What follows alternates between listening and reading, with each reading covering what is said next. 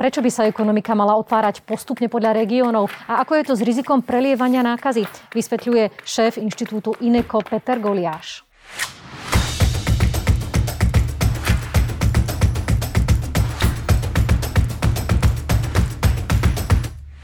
Dobrý deň, pán Goliáš, vítajte v Trende. Dobrý deň, prajem. Vy ste v piatok na ekonomickom krízovom štábe navrhli, aby sa ekonomika otvárala diferencovanie podľa regiónov, podľa toho, kde je aká situácia. Ale e, proti tejto myšlienke sa postavili viacerí koaliční partnery. Richard Sulík už dávnejšie hovoril, že sa mu to nepozdáva. Aj Boris Kolár, premiér Matovič sa tvári zatiaľ tak váhavo. Budete to napriek tomu naďalej presadzovať ako podľa vás najlepšie riešenie? My sme navrhli túto tému do diskusie najmä s epidemiológmi, pretože z ekonomického pohľadu je podľa nás dôležité, aby ekonomika, teda aj ľudia trpeli čo najmenej a teda tam, kde môžu byť niektoré prevádzky otvorené skôr, aby sa tak dialo. A podľa nášho názoru by bolo na škodu, keby v regiónoch, kde šírenie nákazy je minimálne, možno aj nulové, dochádzalo k otvoreniu povedzme materských škôl alebo základných škôl na prvom stupni alebo aj na druhom stupni až o mesiac, dva alebo až v septembri, pričom by tam mohlo dôjsť k otvoreniu podstatne skôr, možno, že už v priebehu mája, možno, že od začiatku júna. To isté sa týka gastrosektora. Myslíme si, že to sú sektory, kde v prípade, že by došlo k otvoreniu prevádzok, tak to riziko migrácie, alebo tá, tá zvýšená migrácia a riziko šírenia choroby v dôsledku zvýšenej migrácie nie je také vysoké. A to bola práve naša otázka na epidemiologov, aby oni zvážili, aké je to riziko šírenia a keď dospejeme k tomu názoru, že tá hodnota, ktorú prinesieme tým, že otvoríme tieto prevádzky, hodnota pre ľudí, ktorí musia chodiť do práce, ktorí chcú, aby ich firmy fungovali, ak táto hodnota je dostatočne vysoká v pomere k tomu riziku, čo je riziko šírenia nákazy, tak poďme do toho a skúsme otvárať tieto prevádzky. Taká druhá myšlienka, ktorú Ale sme ja mali... vás zastavím, prepáčte, že práve ako dokážete odmerať tú hodnotu? Lebo to je, to je práve ten moment, ktorý je kľúčový, ale zároveň najtežšie uchopiteľný. Tá hodnota je odmeraná v tom, že vlastne ako pomôžeme ekonomike, ako pomôžeme firmám, ľuďom, ktorí pracujú v tom regióne. To znamená, keď my neotvoríme tie školy, ľudia budú musieť zostať doma so svojimi deťmi, tie firmy nebudú fungovať dobre, nebudú mať dostatok zamestnancov a budú trpieť. Mm. Tí ľudia budú mať nižšie platy, čiže bude nižšia spotreba v ekonomike, proste ekonomika nebude sa vyvíjať dobre. Áno, tá lúka je za tým jasná, ale ako sa chcete vysporiadať práve s tým argumentom, ktorý ste aj vy načrtli a, a ktorý uvádza Boris Kolár alebo Richard Sulík, že ako náhle by ste začali aplikovať takýto diferencovaný prístup, tak logicky ľudia z vedľajšieho mesta, kde by ešte boli zatvorené prevádzky, by sa presúvali do toho mesta, kde už by boli otvorené a nákaza by sa vám šírila. No my si práve myslíme, že existujú také činnosti, ako som spomenul, materské školy alebo školy na základnom stupni, na prvom, druhom stupni základných škôl, alebo aj niektoré gastroprevádzky, kde keď ich otvoríte, tak nedôjde ku veľkej migrácii. To je náš názor laický mm. ekonómov a pýtame sa epidemiologov, či máme pravdu. A táto diskusia s epidemiologmi bude prebiehať a k nejakému záveru typujem, že prídeme veľmi rýchlo. Dostali ste už nejakú odpoveď, alebo to ešte stále teda trvá? Myslím, že tá diskusia prebehne tento týždeň. My sme len v piatok dali tento návrh vlastne oficiálne spolu s premiérom. Sme ho predstavili. Napriek tomu, že individuálne ho presadzujeme už dlhší čas. Ja som s ním prišiel prvýkrát, ešte keď som ani nebol členom krízového štábu a ešte sa ani nehovorilo, nebol vôbec žiadny plán otvárania ekonomiky, vtedy sa hovorilo skôr o lokaute, tak vtedy už som navrhoval, aby sme išli po, po tej regionálnej báze. Teraz už vidíme, že existuje plán ekonomiky. My sme sa trošku aj báli, že sa môže stať, že v niektorých regiónoch tá nákaza bude rásť príliš rýchlo a že môžu potom stiahnuť vlastne celý štát. Že kvôli tomu, že pár regiónov by sa šírilo, šírila nákaza príliš rýchlo, by sme museli zatvárať alebo neotvárali by sme celú ekonomiku štátu. Takže aj toto bola naša mm-hmm. obava. Ale tie poslední, posledné dní ukazujú, že ten vrchol tej nákazy ako keby sme mali za sebou a že toto by nemal byť praktický problém. A tie regióny e, by boli stanovené na úrovni mesta alebo okresu alebo kraja? My sme uvažovali na úrovni okresov, zluku okresov, prípadne krajov. Dal by sa tento problém riešiť obmedzenou mobilitou? Že by sa napríklad, ako opäť navrhol Richard Sulík e, tu na v tomto štúdiu, treba, že zastavili vlaky alebo, alebo e, diálková, diálkové autobusy? Skôr si myslím, že by šlo o odporúčania, alebo malo ísť o odporúčania ako nejaké tvrdé opatrenia. A vy ste na krízovom štábe tiež odporúčili identifikovať skupiny obyvateľov a firiem, ktoré potrebujú pomoc, ale zatiaľ nespadajú do žiadnej kategórie prijatých nástrojov. Ktoré skupiny to sú? Predovšetkým to naše odporúčanie smerovalo k tomu, aby sme si urobili jasno v tom, že aké prostriedky pomoci ponúkame a ako sa tieto prostriedky využívajú. Vieme, že do dneska boli schválené nejaké 4 druhy základnej pomoci, čo sa týka priamých dotácií a potom celý rád ďalších pomoci, čo sa týka odpúšťania daní, odvodov, splatok úverov a podobne. A my chceme, aby na jednom mieste na internete pravidelne boli zverejňované informácie o tom, že koľko ľudí a firiem požaduje o čerpanie týchto dávok alebo týchto výhod tejto pomoci, koľko reálne bolo uzatvorených zmluv a k akému reálnemu čerpaniu dochádza. Aby sme videli, nakoľko sú efektívne tieto nástroje, nakoľko pomáhajú naozaj firmám a ľuďom a tam, kde nedôjde, kde zistíme, že sú nejaké zlyhania, tak tam, aby sme vedeli efektívne zasiahnuť. My sme tiež odporučili, aby priamo začala na, tomto, na čerpaní tejto pomoci pracovať implementačná jednotka pri úrade vlády, ktorá má na to kompetencie, má na to know-how, vie, ako to robiť, aby hľadala práve tie diery, kde, alebo zádrhely, kde môže dochádzať ku mm-hmm. zhoršenému čerpaniu týchto peňazí. A, a aby ich samozrejme naprávala potom v mm-hmm. spolupráci s nami. Čerpanie peniazy je jedna vec a nemôže byť takou dierou v systéme napríklad postavenie dohodárov, drobných živnostníkov, remeselníkov, ktorí nemajú žiadnych zamestnancov a ktorí už teda dostala sa im určitá pomoc v rámci toho, toho posledného opatrenia. Veľmi konkrétne SZČO a jednoosobové SROčky môžu dostať 105 eur za marec za určitých okolností, 210 eur za apríl.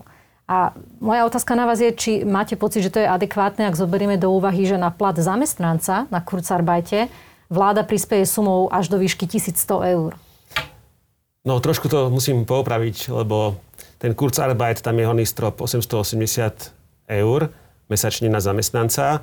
Prípadne si môžu vybrať paušálny, uh, to, je, to je teda 880 je horný strop, ale, ale berie sa tam 80% mzdy zamestnanca, alebo firmy si môžu vybrať tzv. tabulku podľa toho, aký majú pád pokles tržieb a paušálny príspevok na zamestnanca podľa tej tabulky poklesu tržieb. A tých 1100 eur sa týka priamej pomoci, ten maximálny strop 1100 eur sa týka priamej pomoci firmám, ktoré boli zatvorené z rozhodnutia štátu v polke, v polke marca približne. A tu na tiež môžu čerpať 80% mzdy zamestnanca, tieto zatvorené prevádzky, maximálne tých 1100 eur mesačne. Potom existuje druhý balík pomoci, čiže prvý balík pomoci je priama pomoc firmám, ktoré boli zatvorené z rozhodnutia štátu. Druhý balík pomoci je pre práve SZČO, ktorým klesli tržby a tam tá pomoc je odstupňovaná podľa toho, ako veľmi im klesli tržby. Pri, tej najväčšej, pri tom najväčšom poklese je tá pomoc 540 eur mesačne. A potom je Tretí balík pomoci, to je ten Kurzarbeit, o ktorom sme hovorili. A štvrtý balík pomoci, ktorý bol schválený ako posledný, je práve pre tie jednoosobové SROčky a pre dohodárov a tiež pre SZČO, ktorí nemali sociálne poistenie. To je dôležité, že nemali sociálne poistenie. Čiže to je malá časť SZČO. Mm-hmm. Tá veľká časť SZČO je v tom druhom balíku, kde majú nárok až do tých 540 eur. A teda vy sa pýtate na ten pomer alebo nepomer? Áno, práve lebo vychádzam z toho, že mnoho e, takýchto ľudí, ktorí fungujú v tomto režime, fungujú na báze tzv. nedobrovoľnej živnosti alebo falošnej živnosti, že inak by ten ich kvázi zamestnávateľ, nie je to ich zamestnávateľ a dáva im prácu, že ich neodmietol ich vziať do, do toho zamestnaneckého pomeru a vlastne sú nútení pracovať na živnosť. Takých ľudí je, je pomerne veľa na Slovensku a teraz vidíme, že aj im vypadli príjmy, ale teda tá miera kompenzácie ich poklesnutého príjmu je oveľa nižšia ako pri klasických zamestnancoch. Áno, ale väčšina z týchto ľudí spadá do toho druhého balíka pomoci, pretože väčšina z nich si platí sociálne poistenie. Áno. Sociálne poistenie a stále platia... je to ale teda podstatne menej ako pri tých zamestnancoch aj v takom prípade. No, pri zamestnancoch je to 80% priemernej mzdy toho zamestnanca. Hej? A maximálne je to 880 eur pri Kurzarbeite.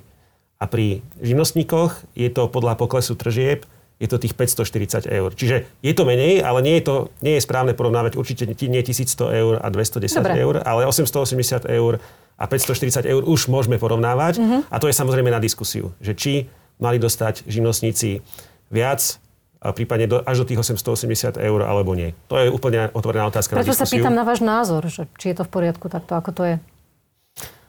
Ja si myslím, že tam bol priestor na to, aby bola, bola, bol ten príspevok vyšší aj pre SZČO.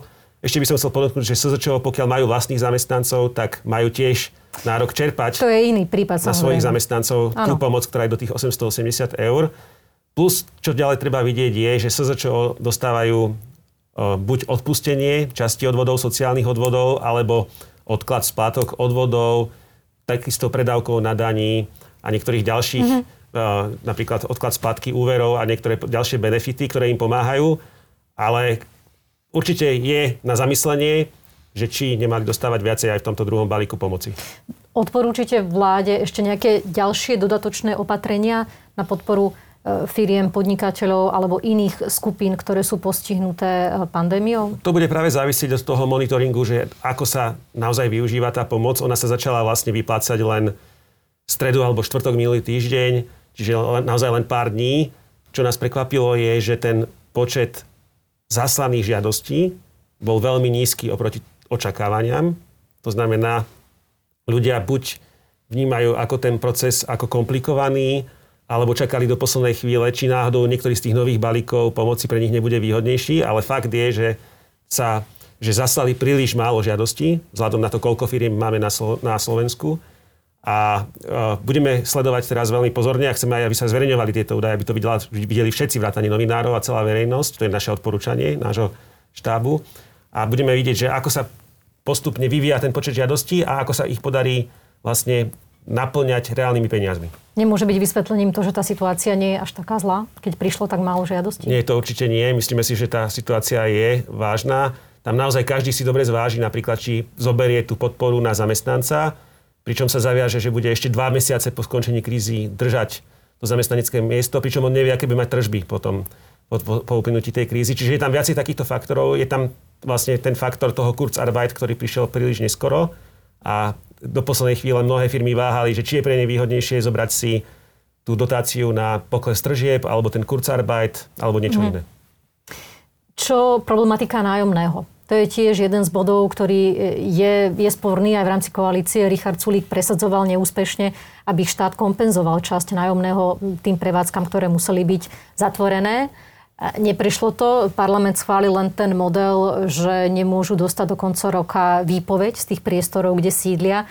Aký je váš názor? Mal by štát aj kompenzovať priamo časť tých, e, tých nákladov na nájomné? Tu by som bol ja skôr opatrnejší, predsa to už ide o príjem z kapitálového majetku, z kapitálu, nie je príjem z práce. A myslím si, že tu je oveľa väčší priestor na to, aby sa dohodli ten prenajímateľ s nájomcom tej nehnuteľnosti na nejakej dobrovoľnej báze o odpustení časti nájmu za toto krízové obdobie. Čiže tu by som bol opatrnejší s tým, aby štát priamo takto aktívne vstupoval do tohto vzťahu a aby ešte nesol, nesol aj ďalšie náklady. Podľa všetkých odhadov nás čaká naozaj bezprecedentná hospodárska kríza. Hovorí sa, že ten prepad HDP by mal byť až takmer 10% Aký je váš na odhad? Ako, ako, ako zlé to bude? No my nerobíme odhady ako prognozy do budúcnosti, čiže ja môžem povedať len to, ako vidím tak globálne tú situáciu.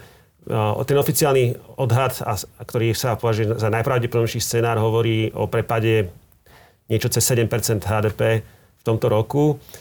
Samozrejme, pokiaľ by karanténa, uzavretie ekonomiky trvalo ešte dlhšie, bolo by to hlbšie, bol by to hlbší prepad. A aj preto my rozmýšľame nad tým, napríklad nad tým rýchlejším otváraním ekonomiky prostredníctvom tých regiónov, pretože nechceme, aby, aby zbytočne ekonomika trpela a vrátanie aj verejných financií, pretože ten prepad HDP a prepad zamestnanosti má potom veľmi vážne dôsledky práve na verejné financie. A keď si pozriete poslednú daňovú prognózu a dočítate si ju do konca, tak vám trošku začne podľa mňa behať, aspoň mne, mraz po chrbte, pretože vidíte, že ten výpadok bude podľa rôznych scenárov 3 až 5 miliard eur len na daňových príjmov, ano. len na daňových príjmoch, 3 až 5 miliard eur, pričom nezmizne ten výpadok behom jedného, dvoch, ani troch rokov, ani štyroch rokov, ale bude tu proste dlho. Pretože tá nezamestnanosť pravdepodobne sa bude držať dlhšie a ten, tie dôsledky krízy budú také, že ľudia budú sa správať oveľa opatrnejšie. Teraz sa podľa môjho názoru všetci naučili a naučia sa, vrátane štátu, že je dobre držať si nejaké rezervy do budúcnosti. A štát nebol dobre pripravený na túto krízu, pretože tie dobré roky, ktoré tu boli od roku 2015, nevyužil na dostatočný na, na dostatočný pokles verejného dlhu, čím by sa pripravil. A je možné, že sú aj mnohé firmy a mnohí ľudia, ktorí sa tiež nedostatočne pripravili a je možné, že držali malé, malé rezervy a tým pádom sa teraz budú viac trápiť. A myslím si, že to jedno z tých ponaučení do budúcnosti bude, taký, bude také, že sa budú ľudia snažiť aj štát vytvoriť si väčšie rezervy. To znamená, že budú menej míňať. A keď budú menej míňať, mm. to znamená, že tá ekonomika pôjde pomalšie. Dáva vám pohľad do programového vyhlásenia vlády nádej, že táto vláda e, sa bude naozaj snažiť byť v tomto smere zodpovednejšia a, a dosiahnuť aspoň teda ten vyrovnaný rozpočet, ako si stanovili do roku 2024, aj vzhľadom na, na všetky plány, ktoré sú tam napísané a napríklad fakt, že tam nie je uvedené nič o tom, že by štát chcel aj šetriť na nejakých svojich vlastných nákladoch. Považujem to za mimoriadne ťažký cieľ, aby bol dosiahnutý vyrovnaný rozpočet do roku 2024 a najmä keď som si prečítal programy, volebné programy strán, ktoré tvoria dnešnú koalíciu, najmä tých najsilnejších strán. Smerodina mala mnoho populistických sľubov. Myslím si, že je, bola to jedna strana s najväčším počtom populistických sľubov vôbec v tejto kampani. A myslím si, že tam bude tlak na to, aby, aby sa časť týchto sľubov plnila. Avšak teraz máme naozaj úplne inú realitu. Máme tie miliardy, ktoré naozaj chýbajú, to sme sa bavili len o, o daňových príjmoch, ale sú tam potom aj niektoré väčšie výdavky, ktoré súvisia s krízou že celkovo tá kríza bude mať veľmi veľ, veľký dopad na verejné financie a myslím si, že vláda bude musieť príjmať mnoho aj nepopulárnych opatrení na to, aby zmiernila naraz deficitu a aby sme sa pohli tým smerom k nule. Ale či sa tá nula podarí dosiahnuť, tak ja som, ja som skôr skeptik v tejto chvíli. A keď sa pozriete na to, akým spôsobom sa bude vyvíjať tá kríza, aký je tam váš názor, pretože tam tiež existujú e, dva rôzne pohľady. Jeden hovorí o tom, že to bude mať tvar písmena V, že veľmi rýchlo sa odrazíme a pôjdeme hore, lebo nemá ekonomika žiadny štruktúrálny problém a je len zamrznutá, ako náhle sa to rozmrazí, tak to pôjde. Druhý vravia, že nie, že naozaj to bude vla, sa to bude vliecť a naozaj ten, tá, tá miera tých problémov bude porovnateľná len s povojnovým obdobím. Tak samozrejme, dúfajme, že nepríde druhá vlna krízy na jeseň, vírusovej krízy myslím, vírusovej nákazy. Pokiaľ nedojde a spustí sa ten zahraničný obchod tak, ako sa to vlastne už postupne plánuje, tak si myslím, že čo sa týka makroekonomiky, tak by tam mohlo byť to väčko. Ale čo sa týka zamestnanosti a spotreby a celkových verejných financií, tak to nebude väčko, to bude také prudký prepad a taký postupný nárast počas viacerých rokov. Čiže tam bude vlastne to oživovanie ekonomiky trvať podstatne dlhšie. A, treba povedať, že programové vyhlásenie vlády s týmto veľmi neráta. Nie sú tam konkrétne kroky, ktoré by zabezpečili dosiahnutie toho vyrovnaného deficitu, alebo aspoň podstatné eliminovanie toho deficitu, ktorý nám vznikne v dôsledku týchto výpadkov príjmov. A presne tak, keď ste to načali, tak nie sú tam ani konkrétne kroky na to, akým spôsobom by mala vláda reagovať na tú vzniknutú krízu a na tú novú situáciu po upokojení pandémie koronavírusu. Veľmi konkrétne, bez bližších detailov sa v programovom vyhlásení vlády hovorí len o tom, že hovorí sa tam len o štrukturálnych zmenách, ktoré budú potrebné, aby sa slovenská ekonomika adaptovala na novú situáciu po odoznení krízy. Aké by podľa vás mali byť tie štrukturálne zmeny? Oni sú tam aj popísané v časti či už verejné financie alebo podnikateľské prostredie, alebo dokonca aj vzdelávanie. Keď si to podrobne pozriete, tak ten program podľa mňa je dobre napísaný v oblasti podnikateľského prostredia. To znamená, je tam naozaj ťah na to, aby sa lepšie na Slovensku podnikalo, aby bol pružnejší zákonník práce, je tam ťah na to, aby sa urobila daňová reforma poklesom priamých daní, narastom nepriamých daní, majetkových daní, environmentálnych daní. Hovorí sa tam o rovnej daní, hovorí sa tam o zjednodušení daňového systému, o efektívnejšom výbere, výbere daní. Čiže je tam mnoho opatrení, aby som aj veľmi rád ocenil opatrenia, ktoré sú zamerané na boj proti korupcii. Myslím si, že toto je ano. možno, že aj výstavná skriňa tej, toho, toho programu vlády. A je to tiež veľmi dôležité preto, aby ekonomika fungovala, aby sa moc v štáte nezneužívala do tej miery, ako to bolo v minulosti, pretože to tiež potom pomáha nabehnúť vlastne tú ekonomiku, aby, aby dosahovala lepšie výsledky.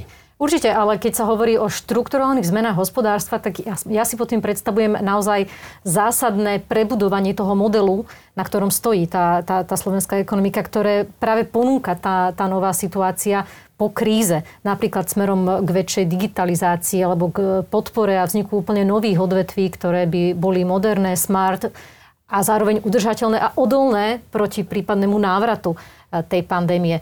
Takéto opatrenia tam vidíte? Tieto procesy sa častočne diali už v minulosti a kríza ich nepochybne zrýchli. Ja sa trošku bojím, do akej miery to môže mať vláda v rukách. Myslím si, že toto je vlastne úloha pre celú krajinu, to znamená aj pre súkromný sektor, pre firmy, aby sa adaptovali lepšie na tieto podmienky. Samozrejme, verejný sektor, aby vedel lepšie reagovať a komunikovať vlastne digitálnym spôsobom s občanmi. Rovnako vo vzdelávaní je tam veľký priestor na to, aby sa vedelo, aby sme vedeli reagovať vlastne tým online vzdelávaním v prípade opakovania takejto krízy. Čiže toto je samozrejme všetko dôležité a myslím si, že do istej miery sa to bude diať, vláda by to mala ďalej podporovať. Mm-hmm. Ale nemôžem, nemyslím si, že sa dá teraz očakávať od vlády, že skončí kríza a vláda začne nejakým obrovským uh, spôsobom viacej míňať peňazí. Na to jednoducho nebude priestor, pretože ten deficit tu bude veľký, výpadok príjmov bude veľký a skôr bude vláda musieť robiť práve tieto opatrenia, o ktorých sme sa bavili, zamerané na zlepšovanie podnikateľského prostredia, boj proti korupcii, na, na reformy v daňovom systéme, vo vzdelávaní a toto všetko, a spoliehať sa na to, že toto všetko vytvorí, vytvorí atraktívnejšie prostredie pre investície, pre inovácie a bude ťahať ekonomiku dopredu. Mm-hmm. Áno, ale e, v tej kríze, do ktorej smerujeme, e, sa častokrát používa aj ako argument, že pozrime sa na to, že v tom povojnovom období treba veľmi pomohol ten keynesiánsky model masívnych verejných investícií, ktoré naštartovali ekonomiku a ktoré napokon razí napríklad Boris Kolár v podobe jeho predstavy o veľkých infraštruktúrnych projektoch, výstavbe nájomných bytov a presvieča teda verejnosť, že práve toto by mohlo naštartovať ekonomiku, zamestnanosť a tak ďalej.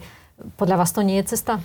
Myslím, že sa to nebude diať, lebo je tam ten, limit toho dlhu, verejného dlhu. A okrem toho, toto je trošku iná kríza, pretože neočakávame, že ekonomika padne a bude na dne.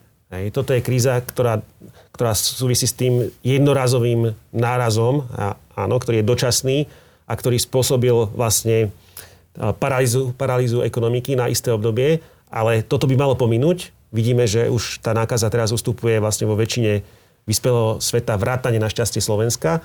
A v momente, keď sa obnoví zahraničný obchod, ktorý je kľúčový pre nás ako malú otvorenú ekonomiku, tak ten opätový nárast do, na predošlé úrovne bude pokračovať. Čo ale nebude pokračovať tak rýchlo, je ten nárast v oblasti zamestnanosti a v oblasti daňových príjmov. A to je práve vec, ktorá bude limitovať vládu v nejakých ďalších veľkých výdavkoch. E, ako sa pozeráte na otázku pod nejakej podpory spotreby, kúpy schopnosti obyvateľstva, e, bolo by vhodné uvažovať nad e, opätovným zavedením akéhosi inovovaného šrotovného napríklad? Alebo nejakého iného stimulu? Určite to nemá význam len v rámci Slovenska, lebo my sme proste mali trh, ktorý by podporil len veľmi malú časť automobilového sektoru, hej, to je vlastne zlomok. V prípade, že by sa zaviedlo koordinované šrotovné v celej napríklad Európskej únii, tak to má už samozrejme väčší, väčší význam, pretože to už je oveľa väčší trh. Len tam by som chcel ponúknuť, že pomohlo by to určite oživeniu dopytu po autách, hej, nepochybne. Ale tam by som chcel podotknúť, že, že vlastne jednak, že to stojí peniaze, lebo je tam nejaká dotácia na to šrotovné, čiže opäť je to výdavok vo verejných financiách. A po druhé, že vlastne sa tým prenáša tá spotreba z budúcnosti do súčasnosti. Čiže to je vlastne pomoc, ktorá, ktorá, by, ktorá by pomohla teraz akutne, keď to možno, že aj najviac potrebujeme, čiže stojí to za úvahu, ale na úkor budúcnosti, kedy by ten dopyt vlastne bol vyčerpaný a bol v budúcnosti nižší. Áno, ale tak ako ste povedali, ten, tá pomoc je nutná práve teraz a nemecké automobilky napríklad už, už sa obrátili na Angelu Merkelovu s tým, že e, by boli radi, keby prišla takáto nejaká pomoc v podobe nejakého inovovaného šrotovného, ktoré by napríklad akcentovalo to, aby e, vodiči investovali viacej do zelenej mobility, do, do, do zelených aut, elektromobilov. Takže zároveň je tam aj ten moment posilňovania napríklad bezuhlíkovej ekonomiky. Má, dáva to rácio? Je to opäť nie je jednoduchá otázka, pretože pri automobiloch treba vidieť, že elektroautomobily sú stále drahšie, ako sú klasické automobily na štandardné palivo, na štandardné, palivo, na štandardné motory. Pričom tie nové motory, či už sú to naftové alebo benzínové, majú relatívne nízke emisie.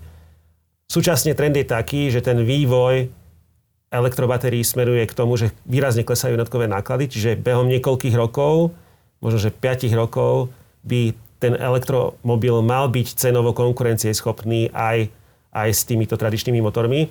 A druhá vec, čo je dôležitá, je, že v prípade napríklad nemeckej ekonomiky, ktorá veľkú časť elektriny vyrába uhlím, vôbec nie je také jednoznačné, že tie elektroautomobily šetria životné prostredie lepšie ako napríklad tie nové nové, auto, nové automobily s tradičným pohonom. Určite. Čiže toto všetko treba zvažovať a ja by som bol teda veľmi opatrný pri zavádzaní nejakých rozsiahlých dotácií, ktoré by uprednostňovali len elektromobily. Uh, už len na záver, v Španielsku teraz avizujú, že chcú riešiť uh, ten prepad príjmov obyvateľstva a, a ohrozenie chudobou zavedením bezpodmienečného základného príjmu. Je toto dobrý model?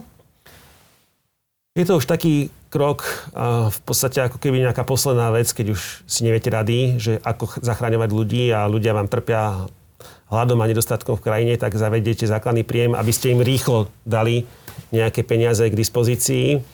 Samozrejme, môže to lákať, lákať politikov, lebo, lebo oslovia strašne veľké masy ľudí, hej, ktorí dostanú tie peniaze, ale treba povedať, že je to drahé. Je to drahé opatrenie, pretože musíte dať tie peniaze každému a musíte ich dať aj ľuďom, ktorí ten základný príjem skutočnosti nepotrebujú.